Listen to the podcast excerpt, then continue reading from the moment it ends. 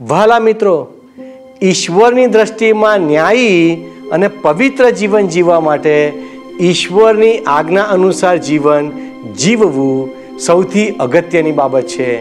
ઈશ્વરે પોતાના વચનમાં દસ આજ્ઞાના સ્વરૂપમાં આ બાબતો આપણને જાહેર કરી છે. તે આપણા માટે માર્ગદર્શક છે. પણ ઉદ્ધાર તો માત્ર ઈસુ મારફતે જ મળે છે.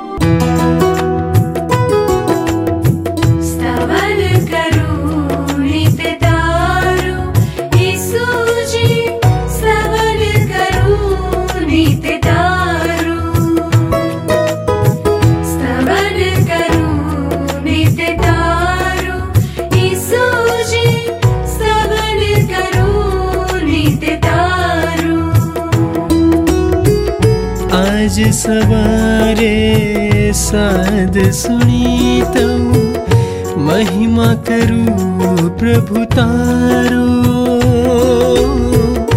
महिमा करू प्रभु तारो। स्तवन करू नित तारु।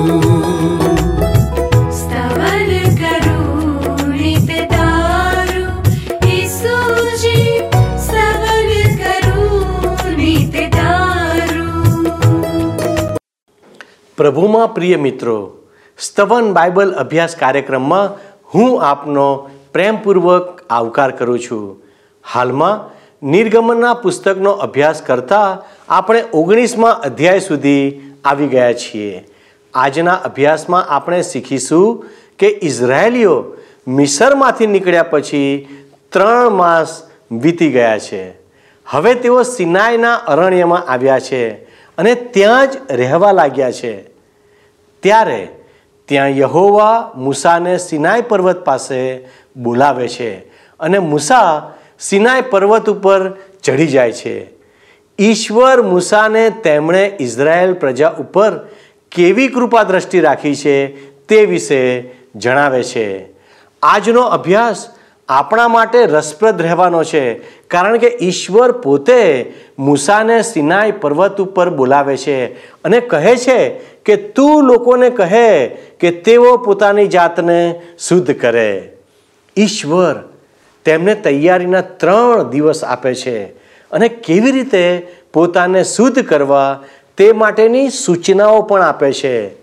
મિત્રો, ઈશ્વરની હાજરીમાં જવા માટે આપણે પણ આપણી જાતને શુદ્ધ અને પવિત્ર કરવાની જરૂર છે. મિત્રો, સૌથી અદ્ભુત વાત તો એ છે કે ઈશ્વર પોતે સિનાઈ પર્વત ઉપર ઉતરે છે અને મૂસાને પર્વત ઉપર આવવા કહે છે. આ આખી ઘટના અને તે સમયે શું બન્યું તે જાણવું આપણા સૌના માટે અદ્ભુત રહેશે. સાથે સાથે આજના અભ્યાસમાં આપણે બાઇબલનો સૌથી અગત્યનો ભાગ જોવાના છીએ. ઈશ્વરે મૂસાની મારફતે દસ આજ્ઞાઓ ઇઝરાયલ પ્રજાને આપી. આ એક એક આજ્ઞાને આપણે વિસ્તારપૂર્વક જોઈશું. સાથે આપણે એ પણ શીખવાના છીએ કે વર્તમાન સમયમાં આ બધી જ આજ્ઞાઓ કેટલી અગત્યની છે અને જીવનમાં તેનો અમલ કરવો એ કેટલું મહત્વપૂર્ણ છે? આ આજ્ઞાઓ મૂસાના સમયમાં ઈશ્વરે ઇઝરાયલ પ્રજા માટે આપી હતી. ત્યારથી લઈને વર્તમાન કાળ સુધી અને ભવિષ્યમાં પણ આપણા મનન, ચિંતન અને જીવનમાં લાગુકરણ કરવા માટે બહુ જ આદર્શરૂપ છે.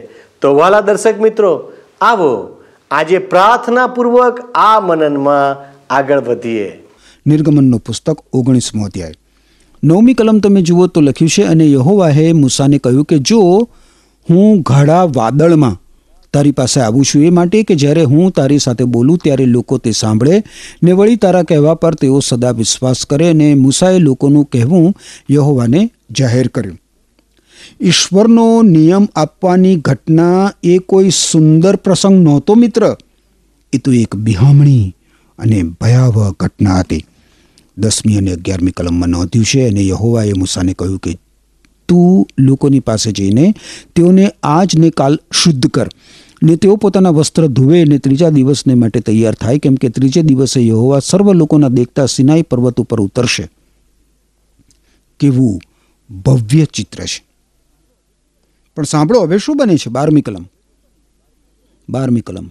અને તું લોકોને માટે ચોગરદમ હદ ઠરાવીને કહે કે ખબરદાર રહેજો. પર્વત પર ચડતા નહીં, ને તેની કોરને અડકતા પણ નહીં. જે કોઈ પર્વતને અડકશે તે નિશ્ચય માર્યો જશે. શું આ કોઈ સુંદર દ્રશ્ય હોય એવું લાગે છે? ઇઝરાયેલી લોકોને પર્વત નજીક જવાની કે એને સ્પર્શવાની પણ મનાઈ ફરમાવવામાં આવી હતી. જો એ લોકો એમ કરે તો મરી જ જાય. એટલે મિત્ર, આ કોઈ સુંદર દ્રશ્ય નથી, આ તો ખોફનાક દ્રશ્ય છે. તેરથી સોળ કલમોમાં આગળ લખ્યું છે, જે કોઈ તેને હાથ અડકાવશે તે પથ્થરે મરાયા વગર કે તીરથી વિંધાયા વગર રહેશે જ નહીં. પછી ગમે તો તે પશુ હોય કે માણસ હોય, પણ તે નહીં બચે. જ્યારે રણશિંગડું લાંબે સૂરે વાગે ત્યારે તેઓ ઢોળા ચડીને પર્વત પાસે આવે અને મૂસા પર્વત પરથી લોકો પાસે ઉતરી આવ્યો ને તેણે લોકોને શુદ્ધ કર્યા અને તેઓએ પોતાના વસ્ત્રો ધોયા અને તેણે લોકોને કહ્યું કે, તમે ત્રીજા દિવસને સારું તૈયાર થાવ સ્ત્રીની અડાસે જતા નહીં.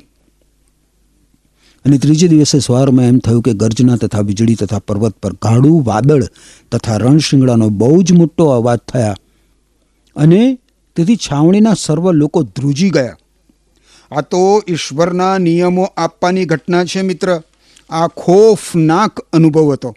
અને લોકો બીકથી થરથર કાંપવા લાગ્યા. આ ઘટનાનો ઉલ્લેખ કરતા હિબ્રુ લોકોને લખેલા પત્રના બારમા અધ્યાયની અઢારથી એકવીસ કલમોમાં લખવામાં આવ્યું છે કે ઇઝરાયેલી લોકોની માફક તમે સ્પર્શી શકાય તેવા સિનાઈ પર્વત આગળ આવીને ઊભા નથી. ત્યાં તો અગ્નિની જ્વાળાઓ ભડભડતી હતી, ઘોર અંધકાર છવાયો હતો અને તોફાન જામ્યું હતું.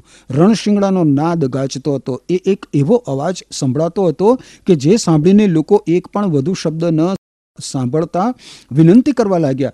કારણ કોઈ પશુ પણ આ પર્વતને અડકે તો તેને પથ્થરથી મારી નાખવું એવી આજ્ઞા તેમનાથી સહન થઈ શકી નહીં. એ દ્રશ્ય એટલું ભયાનક હતું કે મોશેએ કહ્યું, હું ભયથી થરથરું છું. બીકથી હું થરથરું છું.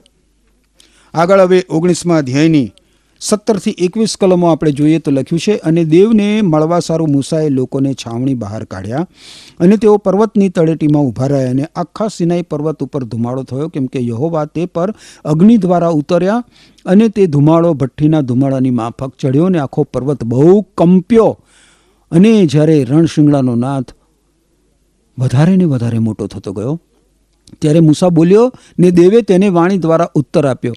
અને યહોવા સિનાઈ પર્વત ઉપર, એટલે પર્વતના શિખર ઉપર ઉતર્યો અને યહોવાએ મૂસાને પર્વતના શિખર ઉપર બોલાવ્યો અને મૂસા ઉપર ચડ્યો અને યહોવાએ મૂસાને કહ્યું કે નીચે ઉતરીને લોકોને મનાઈ કર.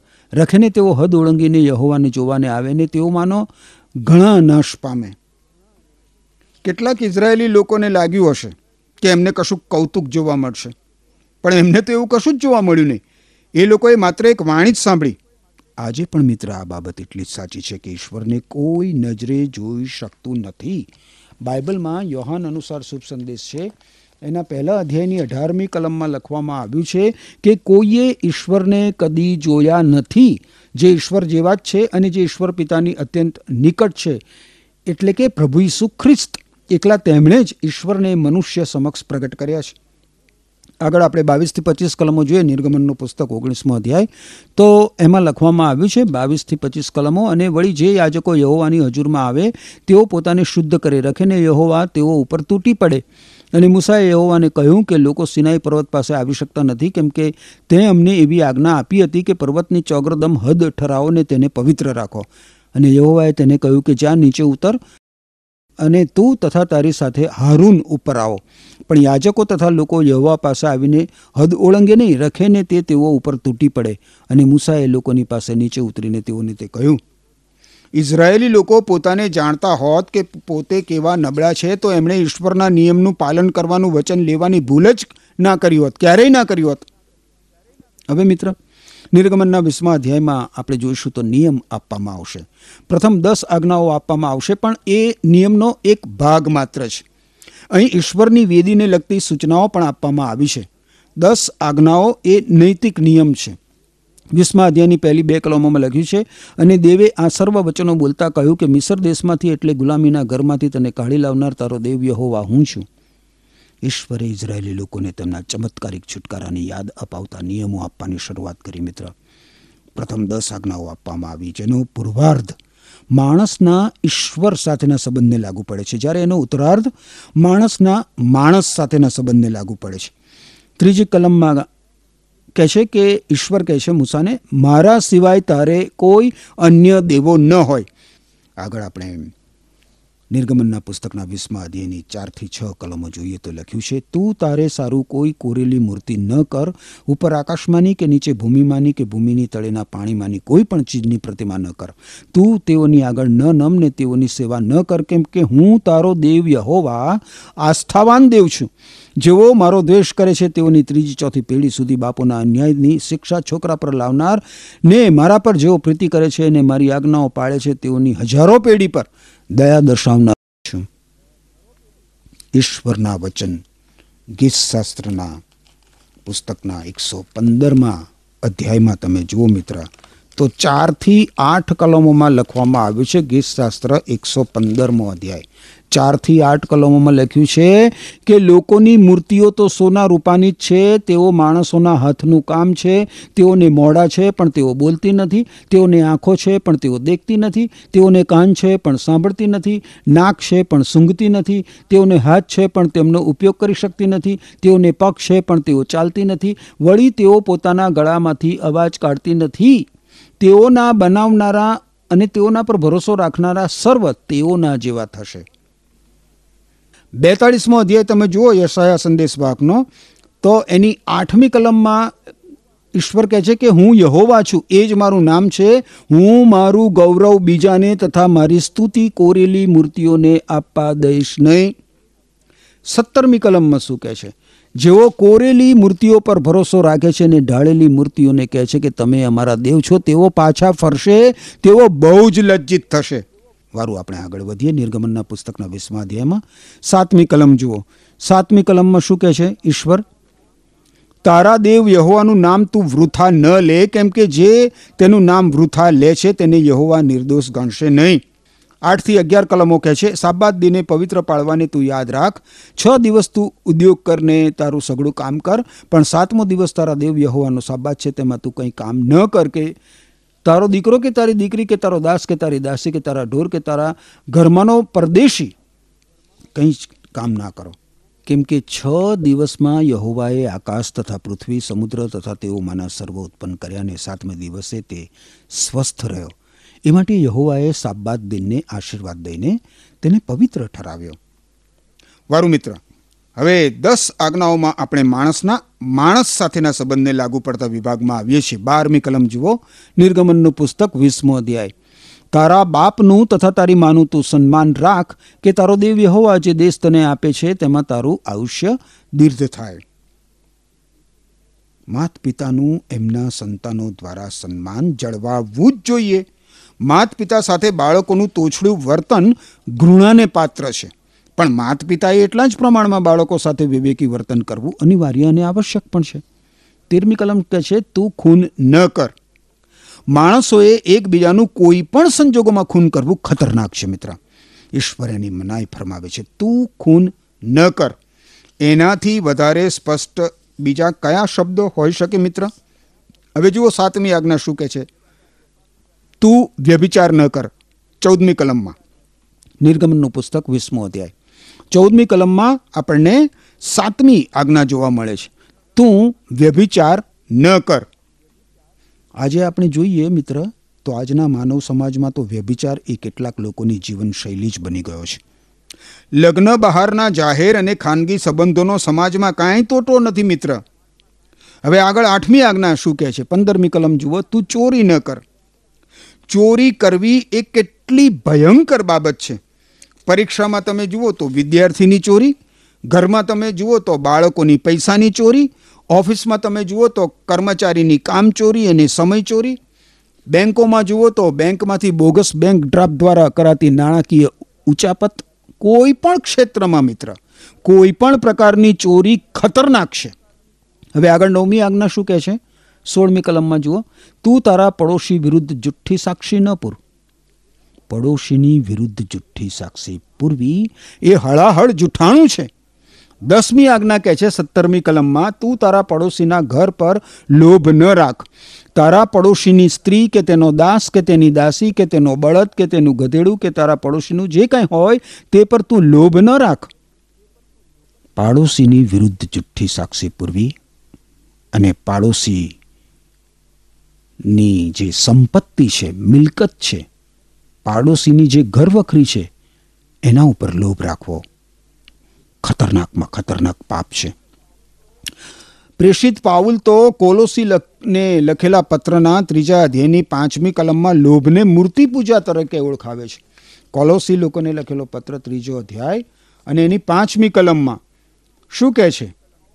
જે પાર્થિવ ઈચ્છાઓ એટલે વ્યભિચાર, અશુદ્ધતા, વિકાર, દુષ્ટ વાસના, લોભ, જે મૂર્તિ પૂજા જ છે. તમારામાં કાર્ય કરે છે, તેનો તમારે નાશ કરવો જોઈએ. હવે અઢારમી અને ઓગણીસમી કલમ જુઓ. અને સર્વ લોકોએ ગર્જના તથા વીજળી તથા રણ- રણશિંગડાનો સાથ તથા ધુમાતો પર્વત દીઠા અને તે જોઈને લોકોને ધ્રુજારી છૂટીને તેઓ આઘા ઊભા રહ્યા. અને તેઓએ મૂસાને કહ્યું કે, તું અમારી સાથે બોલ ને અમે તે સાંભળીશું, પણ દેવ અમારી સાથે ન બોલે. રખેને અમે માર્યા જઈએ. ઇઝરાયેલી લોકોએ ગર્જના અને વીજળીના ચમકારા જોયા, ત્યારે તેઓ થથરી ગયા. અને પર્વતથી દૂર ખસી ગયા. વીસમી કલમ કહે છે. વીસમી કલમ જુઓ. અને મૂસાએ લોકોને કહ્યું કે બીશો નહીં, કેમ કે દેવ એ સારો આવ્યો છે કે તે તમારી પરીક્ષા કરે ને તેનું ભય તમારી સમક્ષ રહે કે તમે પાપ ન કરો. નિયમનું ધોરણ બહુ જ ઊંચું હતું મિત્ર, બહુ ઊંચું. કારણ કે ઈશ્વરનો નિયમ તો સંપૂર્ણ છે, એ સંપૂર્ણતા માંગે છે. જો તમે નિયમ દ્વારા ઉદ્ધાર પામવા માંગતા હો તો તમારે સંપૂર્ણ હોવું પડે. જો તમે સંપૂર્ણ ના હો, તો નિયમ દ્વારા તમારો ઉદ્ધાર થઈ શકે નહીં. હું તો ઈશ્વરનો આભાર માનું છું કે તેમણે તેમની કૃપા દ્વારા મારો ઉદ્ધાર કર્યો છે. જગતારક ના ગુણ ગા કથ ગુણ તેના માનતા પ્રભુ સુના ગુણ ગાવા કથ ગુણ તેના માનતા જગતારકના ગુણ ગાવા કથ ગુણ તેના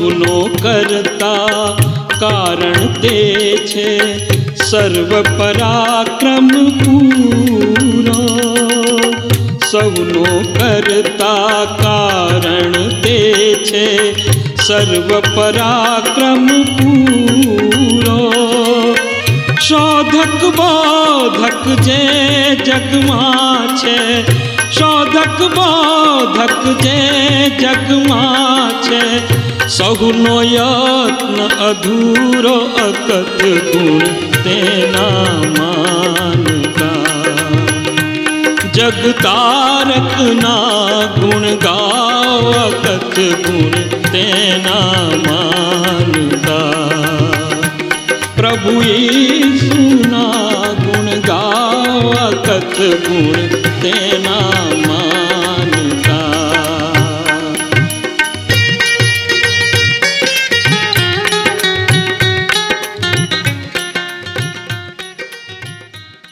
એકવીસથી ત્રેવીસ કલમો કહેશે અને લોકો આઘા ઊભા રહ્યા અને જે ઘોર અંધકારમાં દેવ હતો તેની પાસે મૂસા ગયો. અને યહોવાએ મૂસાને કહ્યું કે ઇસરાયલ પુત્રોને એમ કહે કે તમે પોતે જોયું છે કે મેં આકાશમાંથી તમારી સાથે વાત કરી છે. મારી આગળ તમારે કોઈ અન્ય દેવો કરવા નહીં, તમારે પોતાને માટે રૂપાના કે સોનાના દેવો બનાવવા નહીં.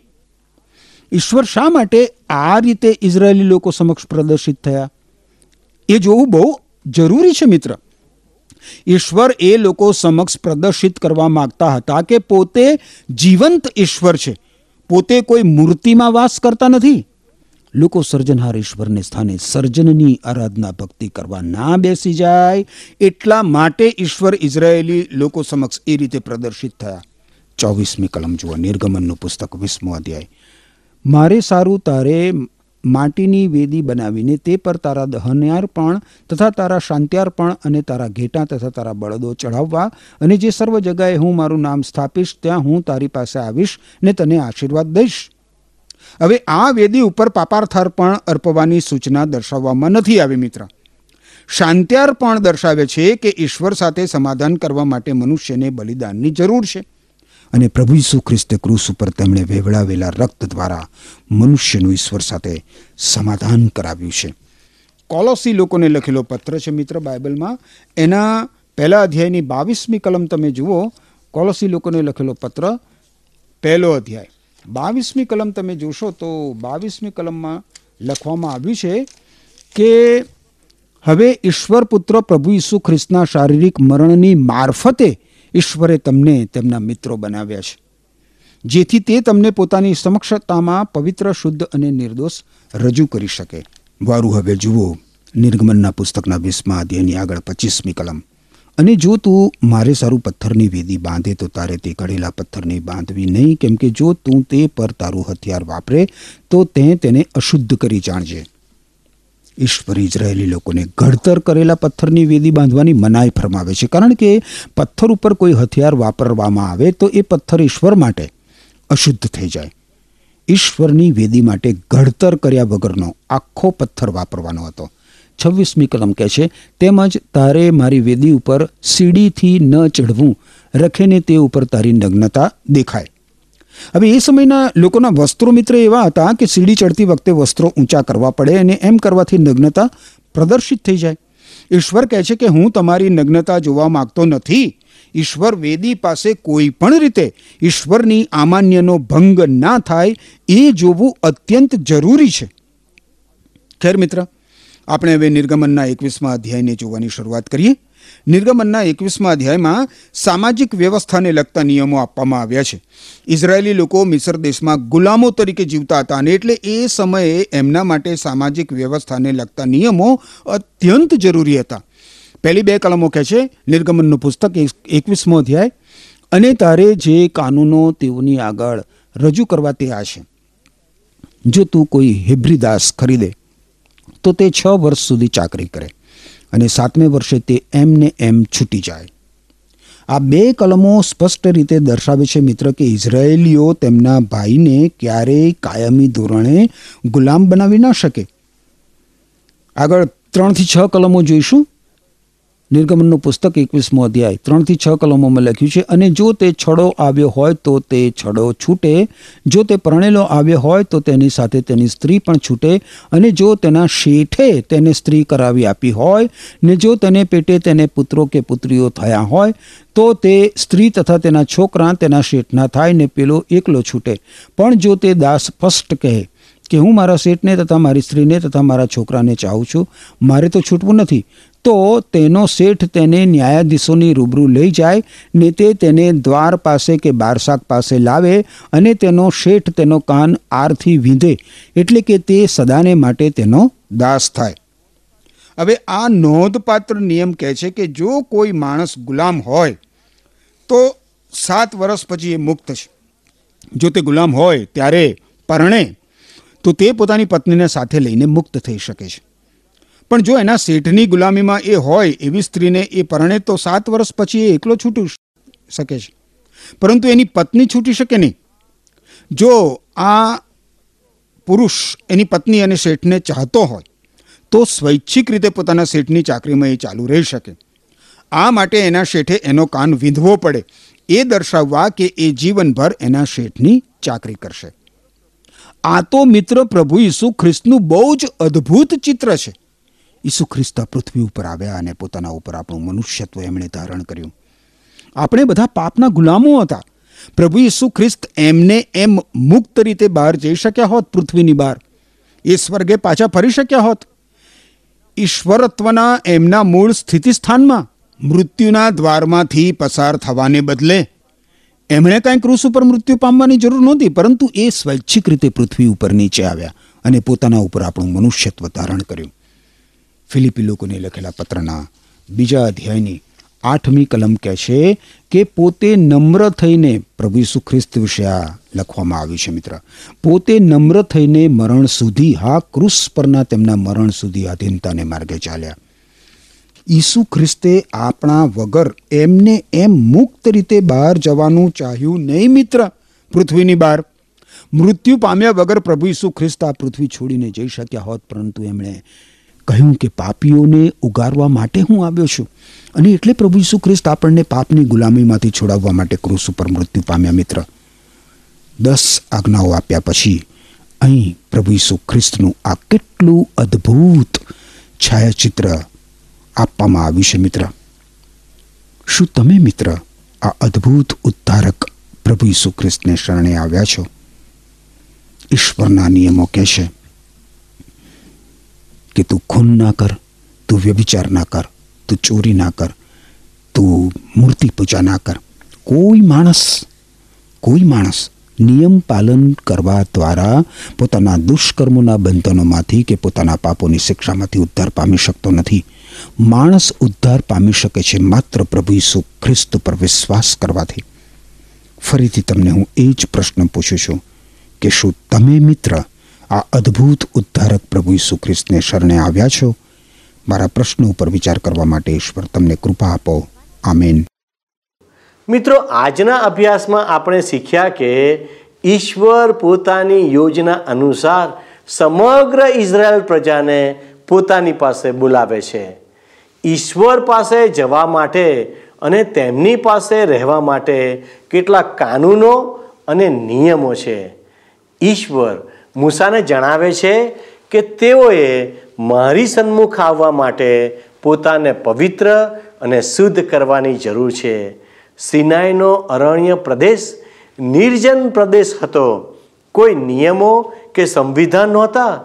પણ હવે ઈશ્વર તેમને નવું સંવિધાન અને નીતિ નિયમો આપવા જઈ રહ્યા છે. ઈશ્વર તેઓને ખાતરી કરાવવા માગે છે કે ઈશ્વરની સાથે તમે આગળ વધી રહ્યા છો. તે સર્વસમર્થ છે અને આશ્ચર્યકારક કામો કરનાર ઈશ્વર છે. મિત્રો, આજે બાઇબલનો બહુ જ મહત્ત્વનો ભાગ, જેને આપણે નાનપણથી જ શીખતા અને બોલતા આવ્યા છીએ, તે દસ આજ્ઞાઓ વિશે શીખ્યા. મિત્રો, વાસ્તવમાં આ આજ્ઞાઓ તો અરીસા સમાન છે. જેમાં આપણે આપણી જાતને નિહાળી શકીએ છીએ. દસ આજ્ઞાઓને બે મુખ્ય વિભાગમાં વહેંચવામાં આવી છે. પહેલો વિભાગ, ઈશ્વરનો મનુષ્ય સાથેનો સંબંધ. બીજો વિભાગ, મનુષ્યનો બીજા મનુષ્ય સાથેનો સંબંધ. પહેલા વિભાગમાં આપણે ચાર આજ્ઞાઓ જોઈએ છીએ. પ્રભુ ઈસુ પણ માથી બાવીસ અને સાડત્રીસમાં કહે છે, પ્રભુ, તારા દેવ પર તું તારા પૂરા હૃદયથી, ને તારા પૂરા જીવથી, ને તારા પૂરા મનથી પ્રીતિ કર. પહેલી અને મોટી આજ્ઞા એ જ છે અને બીજી આજ્ઞા એના જ જેવી છે. એટલે જેવી પોતા ઉપર, તેવી પોતાના પડોશી ઉપર પ્રીતિ કર. આ આજ્ઞાઓ ઈશ્વરે એક આદર્શ જીવન જીવવા માટે બનાવી છે. એનો અર્થ કદાપી એવો નથી થતો કે તેના દ્વારા આપનો ઉદ્ધાર થશે. ના ના ના. ઉદ્ધાર તો પ્રભુ ઈસુ ઉપર વિશ્વાસ કરવાથી થશે. મિત્રો, હું એવી આશા રાખું છું કે આપણે આ આજ્ઞાઓનું પાલન કરીએ. ઈશ્વર આ પ્રમાણે કરવા આપને અને મને સહાય કરો. આમેન. શું તમને આ કાર્યક્રમ ગમ્યો? અત્યારે જ અમને મિસ કોલ કરો.